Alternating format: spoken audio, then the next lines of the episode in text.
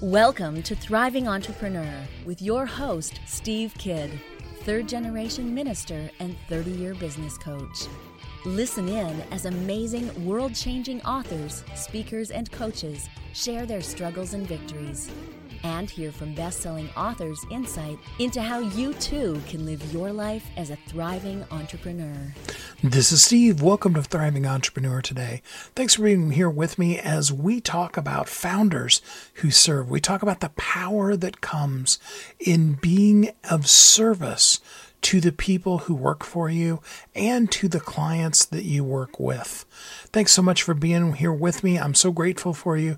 We have a jam packed full show filled with amazing guests who have amazing books that I'm so excited to bring to you today as we really do talk about this really important, highly impactful concept of being the founders, being the owners, being the CEO of the company, and truly serving the people that work for us, really bringing to light their greatness, highlighting them, and giving them the opportunity to really truly shine in the business that, yes, we created, but now we empower them to really truly bring forth the greatness that is them into the world. That allows our company to shine and to be better and to do better. It allows us to shine and do better and be better. And most importantly, it allows us the capability to really reach the customers that we're really meant to serve and maximize while it's called today as we live as thriving entrepreneurs. Let's jump into it. Join me in welcoming Jason Duncan. Hey, Jason, how are you doing today? I am good. It's a great day. Today is my birthday, so it's a, it's a good day, and the day that my book launches. So double double good. Yeah, absolutely. And happy birthday to you. And I probably should have said the real Jason Duncan. That's right. Don't you forget it. Absolutely. So, um, tell us a little bit about who you are and how you show up in the world. So I am uh, I'm an entrepreneur. I own a, a, lot of different businesses. I own seven right now, um, and I have in the past total founded about twelve companies. But the thing that I spend most of my time doing is uh, as a business coach, and so I work with entrepreneurs on how to exit their business without selling them. I call it exit without exiting. So professionally, my vision you know what i want to see happen is i want to see 100000 entrepreneurs set free from the ironic prison of entrepreneurship. And then once we work towards that goal together of seeing that many entrepreneurs set free i want to work with them together to help 10000 people escape poverty and mediocrity through entrepreneurship. So that's my vision. That's what i want to see accomplished in this world. I love that. And your book, which did launch today, is called Exit Without Exiting how to exit your business without selling it and begin living the exit lifestyle much sooner than you ever thought possible. So let's talk about what is the exit lifestyle. I think for everybody, it's going to be a little different. Um, but what I think we have in our brains about what it means to exit is is this this place where we sell the business and we don't ever have to worry about money again. I think that's what everybody thinks it means to exit. It's like you're sold the business, a PE firm or VC firm comes in and buys you, and you're done. You go buy a new Ferrari and you you have a yacht. The reality is that doesn't happen for most. I think like two percent of people ever get to experience that type of exit from a business. But but a version of whatever that lifestyle would be for you when you had that money can be lived now without having to sell the business. So for some people, that exit lifestyle would mean just not having to set an alarm anymore. Some people would say, well, I want to travel the world. Other people say, well, I want to start other businesses. Other people want to say, I want to do do mission work. Whatever it happens to be, what what I what I believe is I believe that you can live a version of the exit lifestyle now, even while you own the business, as long as you're not being slave to the operations of the business day in and day out. Mm, such a good word too, because uh, you know, there's the age old concept being an entrepreneur is the only place where you quit a 40 hour job to work 60 to 80 hours a week. Um, How do we get beyond that? Uh, company slavery mentality to actually being truly free in our business? Well, that that you you said mentality, and that in fact is what it is, Steve. It's it is a mindset. It's a false mindset perpetuated by Instagram and TikTok gurus who tell you that it's all about the hustle, it's all about the grind. You know, don't sleep. You know, you sleep when you're dead. Work hard, and all of this is perpetuated and has been for many years. It's just become much more popular in the past uh, decade or so. But what's happened is, is that as as younger people or, or even people my age who started as an entrepreneur much later in their life, I didn't start until my 30s, but I but we believe that that's the way it is and our expectation and, and our mindset is that entrepreneurship is hard now that doesn't mean it's uh, it's simple or, that it's not easy uh, but but that we believe that it's a hard road to hoe that you have to work 90 hour weeks that you've got to do all that and that's simply not true now, is that a lot of people's experience? For sure. But if we're going to get, if we're going to escape from that, we have to first change our mindset. And one of the things that I believe, and I, I talk about this in the book, is I believe that you can successfully operate a business in less than 20 hours a week. Uh, my goal is 10, but I think you can operate less than less than 20 hours a week without losing any profit. Now think about this: if if you're if you're owning and operating a business that's bringing in several million dollars a year, and you're taking home, let's say you're taking half a million dollars, you know that that, that that's a pretty standard. If you're running a pretty successful multi-million dollar business, that's pretty standard take home pay for for an entrepreneur. What if you could keep taking that half a million dollars home every every year, but you you cut your hours from 50 to 60 down to 20 or or or or 10 even. One of the companies that I own that I started back in 2010 I, I literally only put in 10 hours a year into the business. And it's a multi-million dollar business. You know, it's running fine without me. I believe that you could do that because I did it. So I'm not talking about what I think could happen. This is based on my actual experience now the experience of my clients.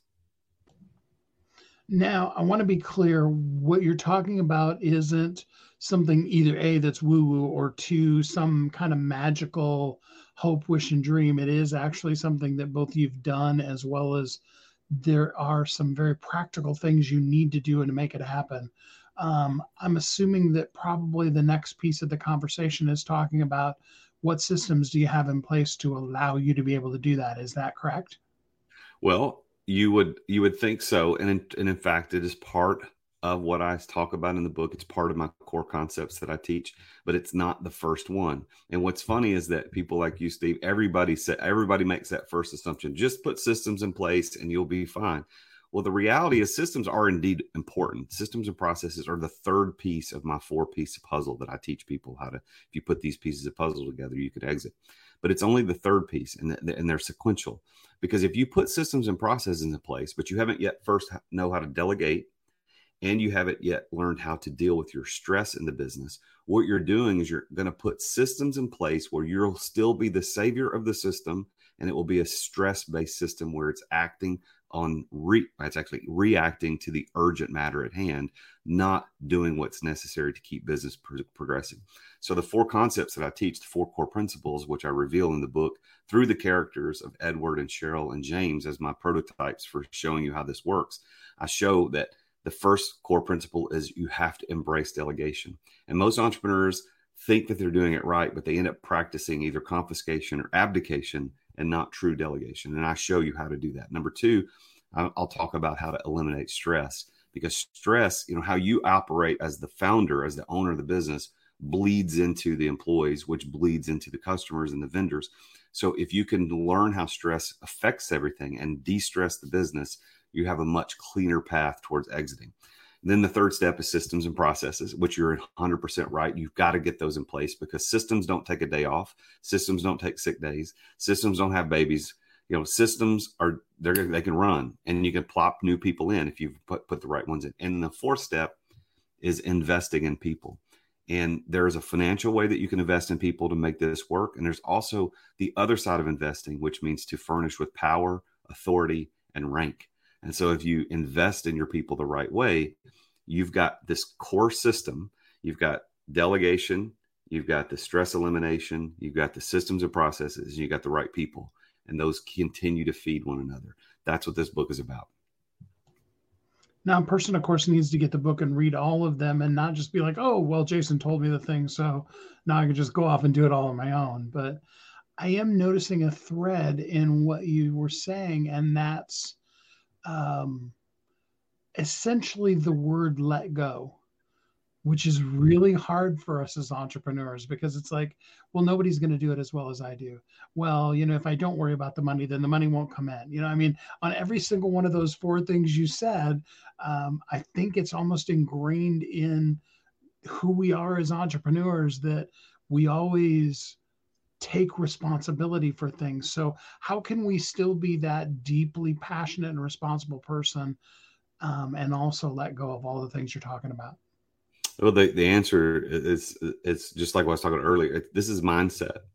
Um, imagine the arrogance of anybody saying to you, "You could never do something as good as I can." I mean, if I said that to you right now, you would think that was an arrogant statement. And it, might, it might, in fact, be true, but regardless of the truth of the matter, it, it, comes off as arrogant. But that is, in fact, how most entrepreneurs work. They they look at their employees that they're paying salaries to, they've hired, and they put into positions, and they give off the subtle, sometimes not so subtle, cues of you'll never be as good as me. And, and how arrogant is that? Because at the truth is, at one point in the past, you sucked at it. like you weren't good at it. You didn't know. When I started my lighting company in 2010, I didn't know anything about lighting. Uh, I knew how to sell. That was really my core strength. I knew how to do that. I didn't know anything about lighting. I didn't know how to get leads. I didn't know any of that stuff. I sucked at all that stuff, but I, I figured it out. So how arrogant would it be of me three, five years into that deal and hired a new employee to help with something and say, mm, I just need you to push paper around because you're never going to be as good as me. That is that's a mindset.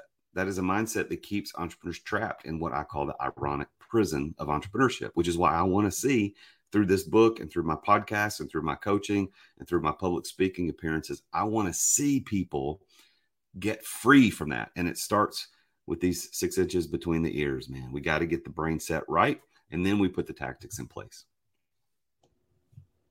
Well, let's talk a little bit then. Just give a little bit of teaching. Again, they need to get the book to get all of it, but um, where do we start when we've been in that hustle, hustle, hustle mindset? Where do we start breaking that cycle and begin to really embrace what you're teaching? So um, I hate to be we're so repetitive, but it is a mindset thing, and you're going to have to ditch the cape, the heat, the superhero cape that you've been wearing as the entrepreneur, solving every issue, putting out every fire, being the center of everything. You've got to realize that that that is that's not going to keep. You can't scale yourself, right? I mean, you can't you can't do that. So you've got to figure out how to manage your mindset because your reality is directly related to the way you think. So if your business relies on you, it's because you think it needs you. So you've got to change the way you think. What we think about, we bring about. So the first thing you got to start doing is you got to understand that if you continue to rely upon yourself in that business, it is never going to grow beyond you. And as good as you are, you still are susceptible to being hit by a bus, uh, getting a sickness, getting ill, you know, uh, having a mental mental collapse at any time. I mean, that happens. We go through these nervous breakdowns. Like any of that could happen. And then what happens to your team? What happens to your company? I was having a conversation last night with a friend of mine. You know, he's a very, very successful entrepreneur here in the Nashville area. And uh, we, were, we went down to the uh, the North American unveiling of the new Ferrari SUV, which was uh, the Purosangue, I think is how you say it. It was it was a cool trip. So we're going down there. We're talking business, and he was asking me about my book and i said you know if if we as the entrepreneur keep running the business and it's the center of the business and then something happens to us what happens? And he had to say well you know my business will probably take a huge leap backwards if not close down.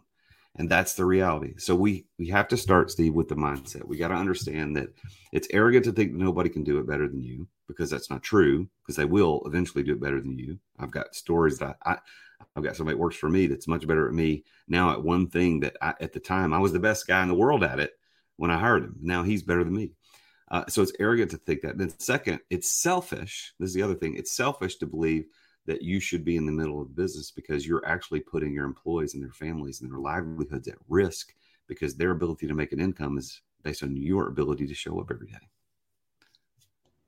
Mm, I love that so much. Um, you got my mind spinning now. I'm trying to conduct the interview and totally rewrite my whole business concept um, all at the same time. You know what I mean? Um, you know, I mean, we do the best that we can, and we are where we are. But I, I think it was really interesting that you said when you started the lighting business, the only thing out of all the stuff was you knew how to sell. Um, and I'm mm-hmm. assuming that what you just said in that last one is that now you actually have a guy that's doing the selling that may not have started there, but now he's actually better at selling that stuff than what you were. Is that kind of what you were alluding to? Yeah, well, so so specifically, it wasn't our sales guy that I was thinking about, but there was a, but that is also a true story. But I hired a guy named Ricky um, right out of right out of graduate school ten years ago, and I at the time I was doing all the sales, all the vendor relations, ordering all the product, doing all the lighting audits. You know, like I, I was a one man show. I was doing. I had an assistant. That was it. So so I, I hired Ricky to handle the operation side of things. I needed him to go count light bulbs. I needed him to order things from the vendors. I needed him to handle that. I needed him to negotiate pricing with vendors. And at first, he sucked at it. Like he wasn't very good. Uh, not not a fireable offense, good, but like he he just wasn't very good at it because he didn't know. Well, today, I mean, ten years later, uh, it, it didn't take ten years. It was it was a lot sooner than that. But ten years later, this guy is probably the number one lighting guy in the world. I would put him up against anybody. He knows things much much deeper than I know because for him, his role as the employee was to just deal in that one area. As the CEO, as the founder of the business, I've got a lot of things I got to pay attention to. I got to pay attention to vision. I got to make sure that I'm building an asset. I got to, I got other things that are more important than ordering lights. So if I'm paying attention to ordering lights, I can't pay attention to what's more important. And that's what the book really, really dives into about what's really important. What should you really be paying attention to? Mm, I love that. So many good things in this book. Um, and they do absolutely need to go to Amazon and get the book. Um, it is in the description, but I am going to drop the uh, the URL in the comments as well, so that people who don't know how to read descriptions can just look at it in the URL uh, in the comments and get it there. Um, but for people who want to go even more than the book, um, what kind of work do you do with people, and how can they work with you? So one of the things that I do, you can go to my website, therealjasonduncan.com, and then slash book will tell you all about the book. And there's a link directly to Amazon where you can pick the book up. But but I but I am a I'm a coach and a speaker, and uh, I, I work with coach. I work with my coaching clients. I do some one-on-one stuff. Uh, I don't take very many one-on-one clients because just limited time, but I do group coaching. Um, I also have online courses. One of the courses that is talked about in the book significantly because it is the key to learning all this stuff. It's called the 10 hour entrepreneur. It's an online course, takes 10 weeks to go through. Also includes live coaching with me on a weekly basis. And then I also have a, a mastermind for those that are, are a little bit more advanced in their experience as an entrepreneur. You know, they're doing, you know, minimum two to three million dollars a year in revenue, up to maybe 15. I take those guys and we we spend a year or more together diving into their business as a group and figuring out how to exit the business, whether that means to sell, which I have some clients who end up selling, or it's just to let other people operate it. So you can get in touch with me at therealjasonduncan.com or on any any social media platform. I'm at the real Jason Duncan.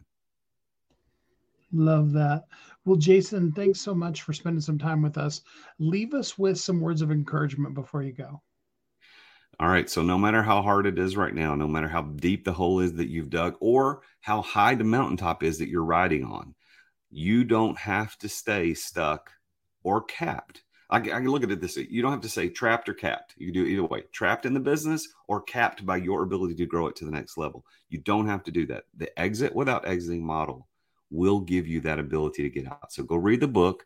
It's not very expensive. As a matter of fact, right now, today, I think it's only like six bucks at our pre-launch sale. You can get it, it'll be more expensive later, but go pick up the book, read the stories of Edward and Cheryl and James. I tell stories. It's not just me teaching. Go tell, go read those books. And no matter how high the mountain is that you're on or how deep the hole is that you're in, there is a way out and I can help you. Jason, thanks so much. I really appreciate you spending the time with us here today. Thank you, Steve. What an amazing book and a great message. I hope you will get it. You will read it. You will glean and learn from it all the cool things that you can learn if you will exit from being the center of your business and empower everybody. You will be a thriving entrepreneur.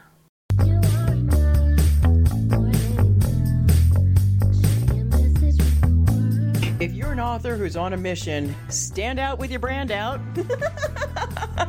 Check this out, guys. Yep, everything's marketing, and marketing is everything. Your existing book can become a best selling book, or even, hey, like mine, a number one international best selling book in five days. Listen, if your business isn't known by everybody, it's obscurity and that's death, right? The same thing is true for your book. If you're not happy with the way your book is performing, you got that far and then it just fell off the face of the planet kind of feeling, go to yourbestsellertoday.com. Schedule a talk with Steve. It's risk free, it's guaranteed, it's proven. We've done it thousands of times. What are you waiting for? Yes, yourbestsellertoday.com. This time next week, you could have a beautiful seal on your book and get the attention that you deserve. Reach the people that you came to serve. Come on now. What are you waiting for? Grab a pen. Here we go. All you got to do is book a call, yourbestsellertoday.com. Go to yourbestsellertoday.com. Book a talk with Steve. It's proven, it's guaranteed, it's going to happen. All you have to do is say yes to your destiny.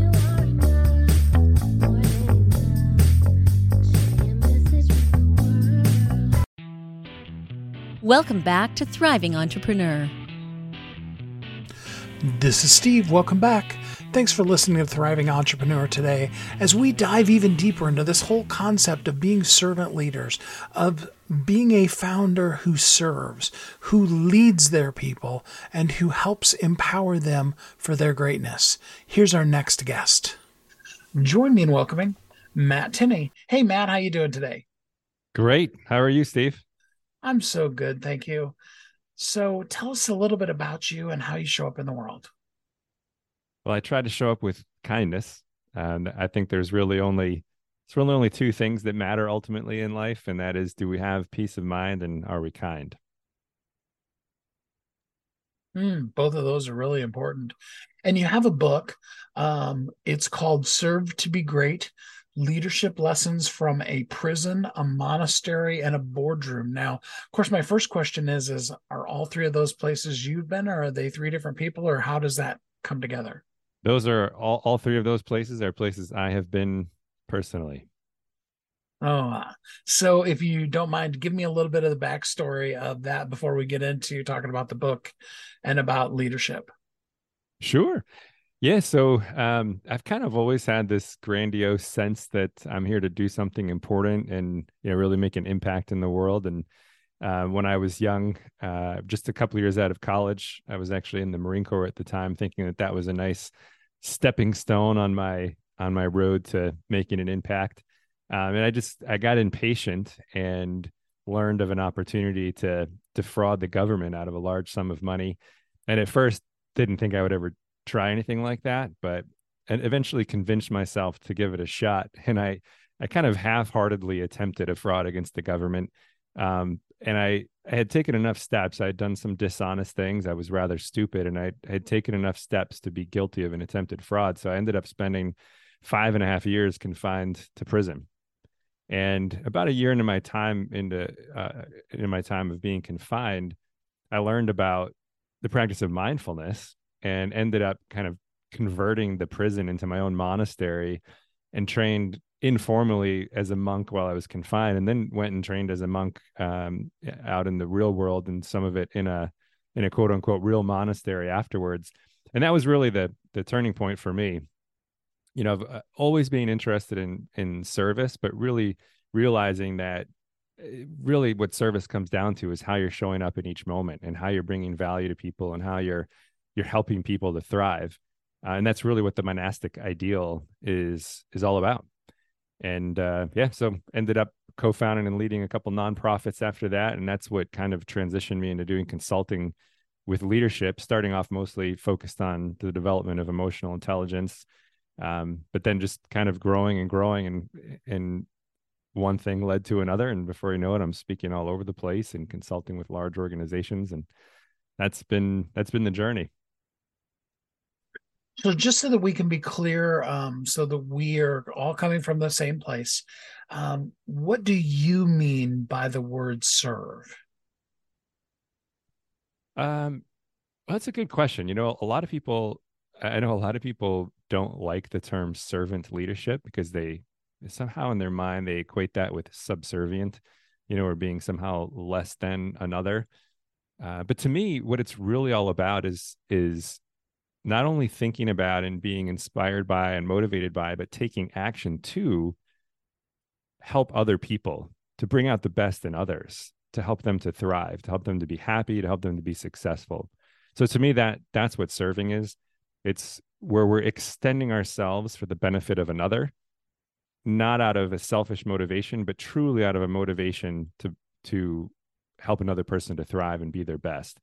And what invariably happens is that does come back to us, you know, particularly as leaders, if we are really coming from the perspective of what can we do to help our people to thrive, to help help them be their best, uh, that's a much more effective way to come about or to go about leading others than what what we tend to get trapped in is you know how do i get more out of people? How do i get my people to be more productive? And that creates kind of this negative energy that's uh, creates a vicious cycle versus if we if we're coming from the perspective of how do i serve the people on my team? And how do i how do i remove roadblocks to them being successful? And how do i bring out the best in them not just professionally but help them to be great human beings as well? That's where you get high levels of sustainable performance and high levels of engagement. So you kind of touched on the whole concept of leading people versus driving them, if you will, on being someone that inspires them to follow you versus someone that's whipping them into submission. Um, how do you keep from being the kind of person who just is a, you know, a doormat, if you will? Yeah. So you're asking, how do you make sure that you're you're not just being some nice person who's everyone everyone is taking advantage of, and that's yeah, that's a, that's a common that's kind of a common misperception that if we're if we're serving people by helping them to thrive, that that somehow means that we're not holding people accountable to high standards, and and it's actually the exact opposite. I think I think you would probably everyone would probably agree with this that that all leaders if if they have people that they're leading want the people on their teams to do great things right? To to be great people to to do great things however there's there's two different general motivations right? If i'm a selfish leader what motivates me to demand most likely performance is my own ambition my own selfish reasons. I want more pay. I want to i want to get a promotion. I want to look good. Um, and that has an energy associated with it that's repulsive. People don't want to be around somebody like that for very long. If if I truly care about somebody, I'm not going to let that person be mediocre. Right? No nobody wants to be mediocre. I mean, have you ever have you ever met somebody who wakes up every morning and says, "Today, I want to be mediocre." And not just today, but every day for the rest of my life. Nobody says that, right? It's because we know that if we're mediocre, it, it, leads to dissatisfaction in life. Our self esteem goes down. Nobody wants to do that. We all want to be excellent. The problem is there's there are habits that get in the way, right? We've we develop bad habits that are much easier to form than good habits, and that can prevent us from being excellent.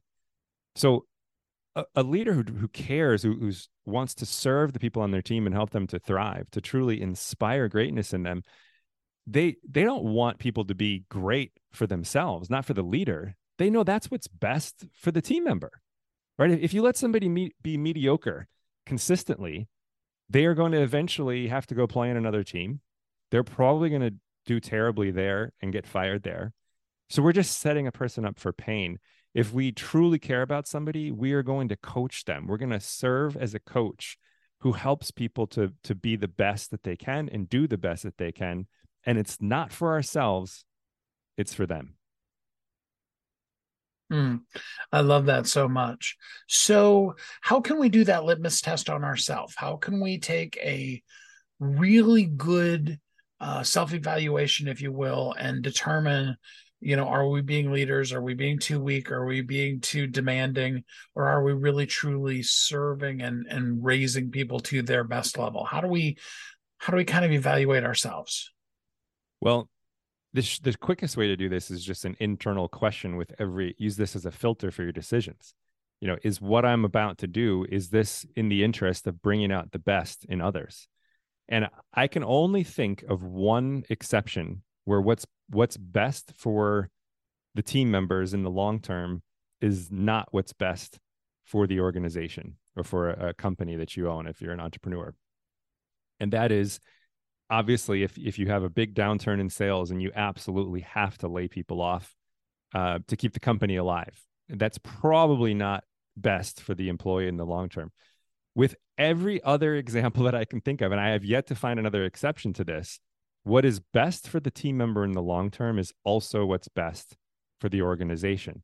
So if you you can use that as a filter with your decisions, and you could do this retroactively as well. You could go back and say, all right, of all the decisions I made in the last week, how many of them were really driven by short-term execution on short-term goals, hitting numbers, executing on tasks, or just even purely financially driven?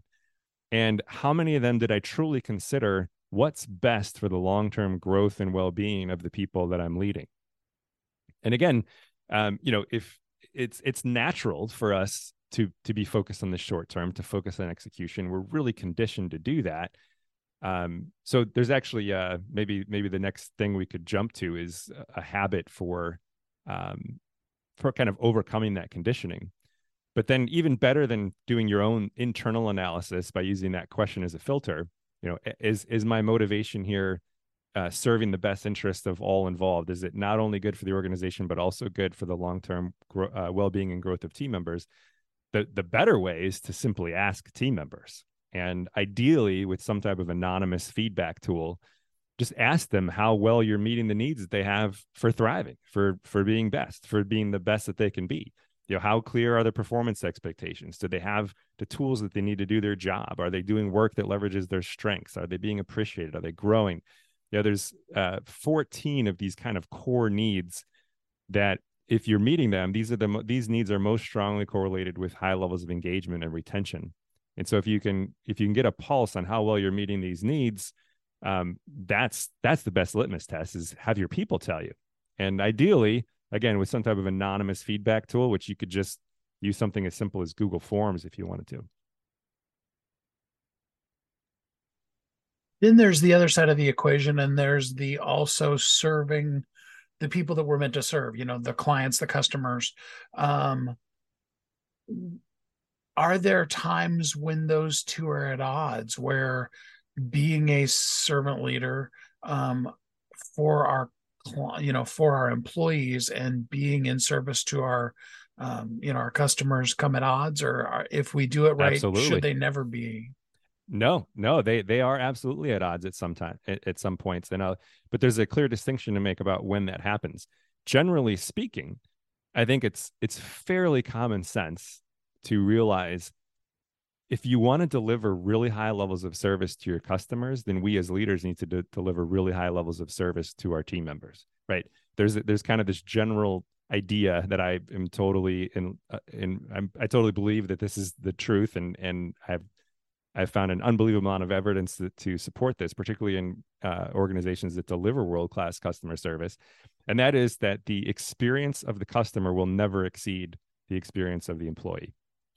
So, the secret to consistently meeting the needs of, of customers and clients is to meet the needs of team members because, especially as you grow, the more senior you get, the less you are the one serving the customer. It's the people that you lead that are serving that customer.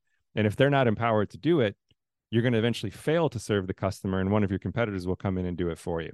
Now, that being said, there are actually times where serving the wrong customer is not only bad for your business, it's bad for your people. And those two things go hand in hand. So I'm sure everyone can relate to this. You've got a customer that wants to spend a lot of money with you, but because they're a big spender, they're pushy, right? They they run your people into the ground. They ask them to do all types of crazy things. They make crazy requests. They they cut you down on price so your margins aren't that high. and you end up wasting a lot of time and energy stressing your people out on this one customer and you know obviously this is something you would need to analyze very closely but in some circumstances i think the wisest thing to do is to fire that customer because they're they're ruining the lives of your people making them stressed out which means that it's quite likely those people are eventually going to quit causing all types of problems for you uh, and, and those types of customers usually aren't the best for the company over the long term so it's kind of the 80 20 rule. I think if you were to really analyze your customers, you would probably find that 80% of your profit, not revenue, because revenue and profit obviously are two different things. You could have a, com- a customer that's spending a lot with you, but because they price gouge you, your margins aren't that high. So I think if you if you really analyze your customer base, you'll find that uh, 80% of your profit is coming from 20% of your customers, and that you really enjoy working with those with those 20 customers because they're usually the least price sensitive they want to have a partnership with you they treat your people with respect those are the customers you want to you want to keep around and i've seen businesses grow dramatically when they find 80% of their customers that are sucking the life out of their business and out of their people and they refer them off to their competitors now, of course, all, especially small businesses, are concerned about the bottom line. And they're worried that with what you just said, that if they get rid of especially 80% of their customers, that they won't have enough money to keep their employees employed and pay their bills and everything. Uh, can you talk a little bit about how that really works? Yes, um, you, you can't get rid of 80% of them, but you, you find the ones that are the causing the most stress and you refer them out to your competitors. Um, but keep in mind that if we're talking about revenue here, we're not talking about profit. So it could be that 80% of your customers um, aren't creating that much profit for you. I'll give you a perfect example. Um, I don't know the, the details on this. It's just kind of a high level overview here. But as I recall, um, FedEx used to deliver a lot of Amazon packages, right? And they went through something very similar to this. So imagine, you know, you're you have a contract with the largest retailer on the planet and but the, your margins are almost zero and your your employees are stressed out fedex fired amazon and i think they're way better for it absolutely so um what kind of businesses do you work with can people who are just small businesses can they get help from you and your organization uh, potentially, yeah. I try to help anybody that I can. I kind of have a general rule that I I say yes to every request for help. Um, so it might just be that uh, I jump on a phone call and talk over some high level things and don't charge a dime. so, so I I truly enjoy helping however I can. And of course, you have your book, Serve to Be Great Leadership Lessons from a Prison, a Monastery, and a Boardroom. Um, and they can, of course, get that on Amazon and all the other places you could get books. Um, if they wanted to get in contact with you, how would a person get in contact with you? Uh, the easiest way is just matttenney.com. And that's M A T T T E N N E Y that's right. uh, right. MattTenney.com. Well, Matt, give us uh, some words of encouragement before we end today. Well, I, I think w- what we've talked about principally up to this point is just kind of the nuts and bolts of why you can be effective if you really make it your top priority to inspire greatness in your team. However, I think if you really reflect on this for a moment, this actually makes makes life much more meaningful. I mean, I, I think if we if we're all really honest with ourselves, there's only going to be one thing that truly matters when we look back at our lives, and that is how well did we love, right? How well did how well did we add value in the lives of others and bring uh, bring happiness to others and bring success to others?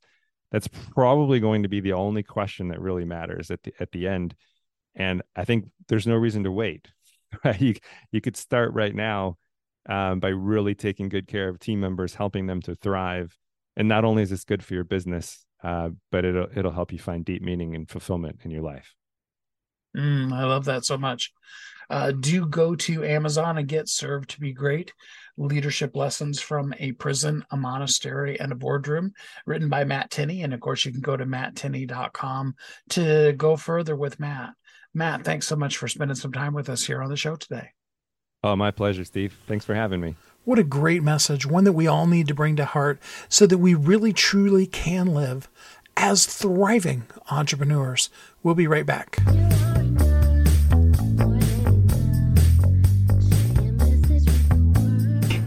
Author who's on a mission, stand out with your brand out.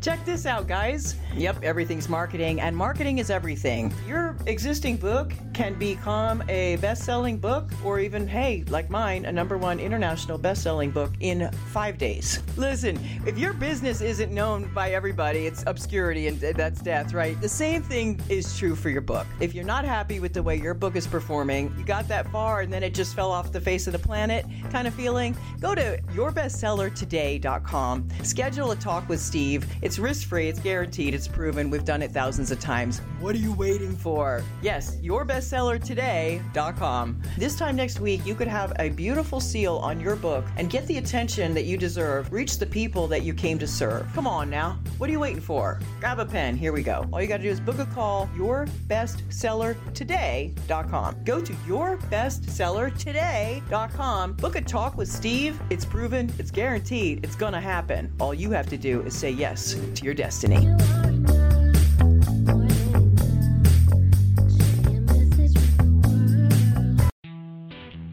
Welcome back to Thriving Entrepreneur. This is Steve. Welcome back.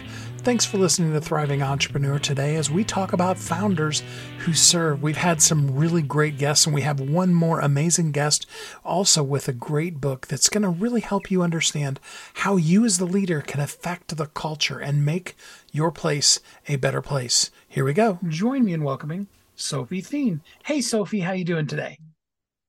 Good, good. I'm doing well. How about you? I'm doing so good, thanks. Nice wintry snow outside for the first time in a while in my life, and um, and enjoying being inside in the warmth. How about yourself? Uh, it's um I'm over here in London, so instead of actually getting snow and nice wintry out there, it's just rain and wintry out there as usual as you get in London. Mm, yeah, I can imagine. So you wrote a book, but before we get into that, tell us just a little bit about you and how you show up in the world. Yeah, sure. So I'm a founder coach as well as a startup advisor. I started off my career doing HR and talent for almost a decade, and then very um, privileged and very, to be honest, very lucky to have gotten into the startup world in the last five, six years, and have since been working with small to medium-sized businesses, working in building out their HR teams. Usually, the first person to kind of work with the leadership team to build our culture as well, and kind of one thing leads to another. And that's why I've written the book all about the soul of startups. And as you mentioned, the book is called The Soul of Startups, the, un- the untold stories of how founders can affect culture. So let's uh, start off with some basics. Um, how do you define culture? What, what do you mean by it when you talk about the culture of a company? That's a great question. So, culture is defined as a collective behavior that we usually see in a company. It's how we kind of go into a company and have this touch and feel around the people who react to certain situations, how leaderships behave when they make decisions, um, and as well as all all in all just you know when you join a company this is how you're supposed to also think and feel like. So all so really culture of a company is a collective of how all the people including the leadership behave. Perfect. So what is or better yet probably what really creates the soul for your startup company? Where does that come from so the soul of the startups, um, as as I've written in the book, it is really about how the founders' behaviors will impact the building out of the culture of the company, and it goes hand in hand, to be honest. So when when I was kind of researching for the book, what I have really found that my experience working as an operator in the startups, my relationship with founders and CEOs have not been very different from other people who are equally just as operators, right? They're not all in HR, everybody works in different functions. And when I started putting together the research and the book, we've we've kind of got come to a conclusion that there is about 10 types of founders that I kind of use the book to explain. And every single time how they behave in terms of making making decisions for the company um, how they grow out their company how they kind of set the structure for the company as well has typically affected the soul of the very startup so you know being in an early stage a founder may behave in a very certain way and then as they kind of grow out the leadership team and then the leadership team subsequently grows out their the, their teams as well and the company grows bigger and bigger you will still find that the very the very um, the most impactful person in that company is still the person in the top of the pyramid therefore the founder so and i know what i wrote in my book but i'm interested what you wrote in yours um, when does the concept of creating the culture for your company when should that start it should start from day one. It should start as soon as the founder or the CEO decided that I want to build a company, right? It sometimes starts off from an idea where they want to build a great product to solve some of the world's problems out there, but you can't do it alone. And so then they end up starting to bring on maybe a co-founder, an engineer or a designer. And all of this actually in, in, in early days is just a team. And as the team grows bigger, it becomes, it turns into a company. So culture really needs to be at the very forethought of the leader even on their very first day of thinking, aha, I've got this aha moment that I want to create a product and I can't do this on my own. And so therefore I need a company to build this out with me. Mm, I love that. How many, um, in your experience, how many times have you found that people they wait? You know, they just they have this great idea, they get started. They're originally a solo entrepreneur and they don't think about this element of having the culture of the company when it's just a culture of one. You know what I'm saying? Yeah, yeah, and it's it's so common. So many founders I have um, actually interviewed um, as part of the research for the book is my I I basically ask them one question. I go, how how early do you start thinking about the culture of the company? And almost every time, ten out of ten, they would tell me that they only really think about the culture when there is a problem and this needs to change. And this is why the book is really about creating this platform to start this conversation. I don't think that there is any founder out there who wakes up one morning and go, I want to build a bad business, right? They have they they they are aspiring to build great businesses, but it's not something that we have been thought it's not something that is at the forethought of um, their their day to day because it's it's there's no playbook out there in terms of how to build a great culture. It's all best practice that we kind of you know collect from other successful entrepreneurs or other successful founders. So I think the earlier we start these conversations, the better it is, or the higher chances it is for us to build great businesses. So somebody listening, I just know it because of what you just said, is saying, "Well, I'm guilty of that myself, and now I haven't really intentionally created a culture." So, is it too late? Can can they fix it now, or do they just like stuck with whatever they didn't create that kind of came up naturally? I absolutely love this question. It is never too late. So I just really want to put it out there that it is never too late for a founder because it's not really about, you know, getting into a moment of thinking, oh, I've created a bad culture here. What do I do? Do I, you know, and ever so often the moment you kind of think that this is your fault and you divert into outsourcing the problem to let someone else solve it for you, the problem continues because you haven't really learned the self awareness that you can be part of the problem, but you can also be part of the solution. So, what I really want to urge, you know, any founders out there who kind of is sitting there thinking, what do I do now? Is it too late? It's never really too late. Start recognizing where the problem lies. Is this cultural? Is this behavioral? Is there something that you are doing on a day-to-day basis, whether it is not creating the not creating the right platform and opportunities for people to thrive and empower them to be successful in your company? Or is it there is something that you're doing in terms of just not making great better decisions for the company then definitely seek help but not look at outsourcing the entire problem to someone else to solve it for you. So then there's also the element of you know a lot of times you have a core group whether it be the c suite or whatever that really knows and is trying to drive a particular culture but they struggle they struggle with the um the messaging it down to the rank and file to the you know the janitor and the guys who aren't in the corporate meetings. How can we as the leaders of the company do a better job of disseminating that down to even the little guys so definitely start from telling the right story, right? We all want to be part of the journey with a company. We all, you know, we we all aspire to go into a company to do great things. And I think everybody has, yes, their personal agenda, be it, you know, career, um, be it something different, or be it just, you know, further developing their mastery skills. But at the very end, you choose who you want to go to, you know, go to school with or go to go to work with. And so I think if all leaders can really tell their story better, then it's much easier to actually drive the culture that you desire.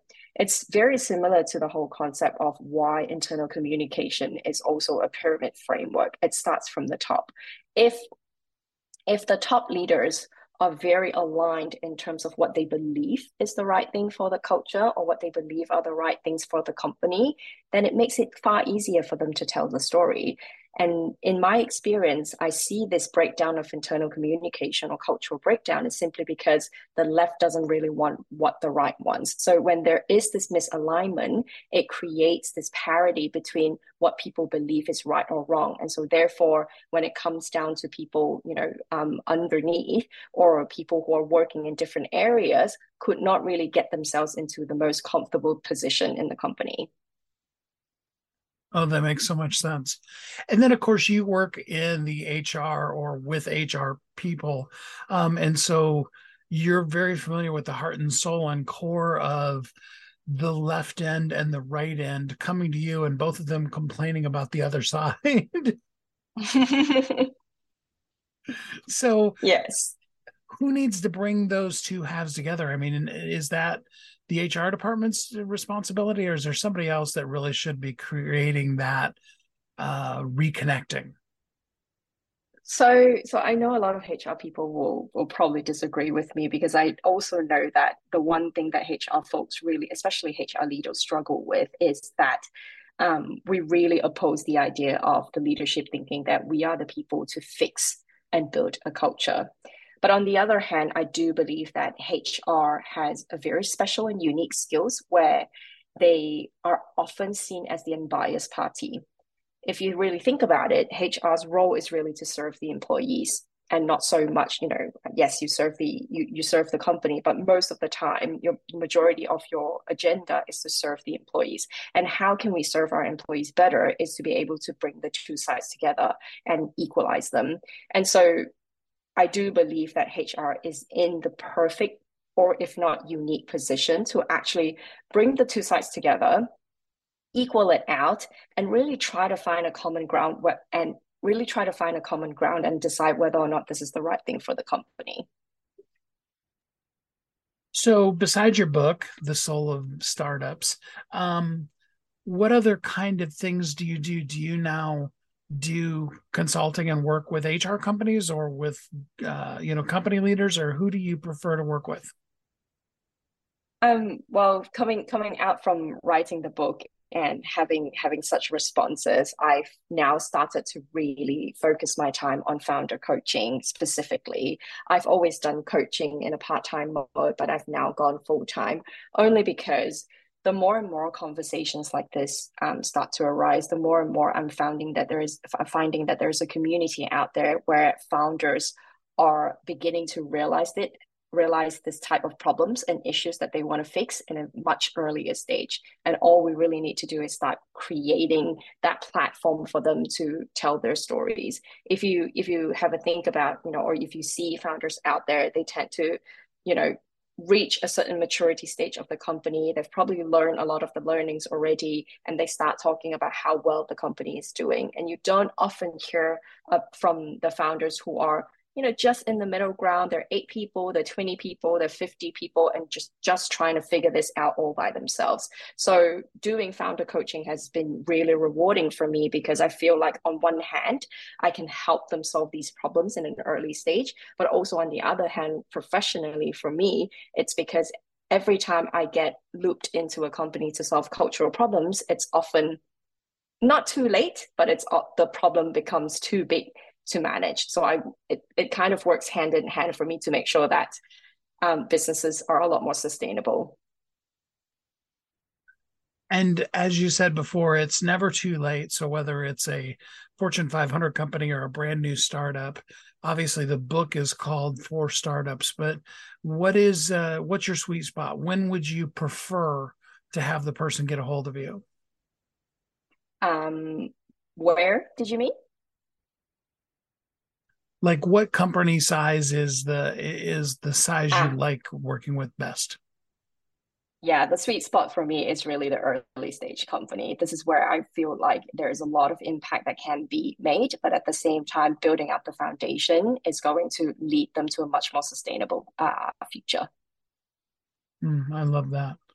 So, you know, for the people who are disheartened and they're really struggling, give us something that somebody who's just listening today could do besides of course they need to get your book. Um, what could they do to really help them begin to get a handle on the culture for their company? Definitely. So three things i, I always use as my top advice um, for anybody who really wants to kind of get a handle of their culture in the company is one start to recognize where the problems are and even if there are no problems start to learn about the behaviors of the people around you in the company Number two, you will realize that there is a problem to be addressed when you yourself, if you're a founder, you'll start to feel that the environment that you're working in is no longer as enjoyable or as comfortable. And if it is the same for the other people in your company, then you know there's something needs to be addressed. And three, it is really coming down to always telling an honest story why did you start this company and why is it important for everybody to be on the journey with you? The more we talk about it the more the founders talk about it as a reminder for um, their employees the better it is because it breaks down the barrier of people living in ambiguity or not really understanding the concept of the company or their goals. And most of the time these are the very typical patterns that creates um, cultural parity so, for a person who would like to work with you, how can they get in contact with you? Oh, I'm easily contactable. You can find me on LinkedIn, on Twitter, just my first name, last name, Sophie Theen, as well as um, on my website. So it's just sophietheen.com. And that's S O P H I E T H E E N. Um, the book is called The Soul of Startups The Untold Stories of How Founders Affect Culture. Sophie, I really appreciate you spending some time with us here on the show today. Thank you. Thank you for having me. You have an amazing you that is you. You've started this company, but now, in order to really maximize it, in order to really be the you that is you. You have to empower the people. You have to serve those that you've brought into your company and allow them to really shine because you are uniquely brilliant. You were created for a purpose and the world needs you. And the people that work inside of your company, they need you to know that you also need them, that you're glad that they're there and that you are empowering them to their greatness. If you will embrace that, you will truly live every day of your life as a thriving entrepreneur.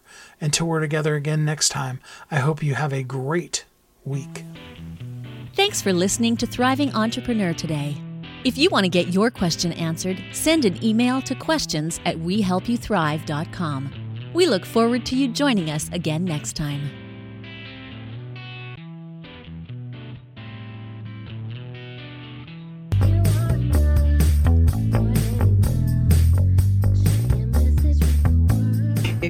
Author who's on a mission. Stand out with your brand out.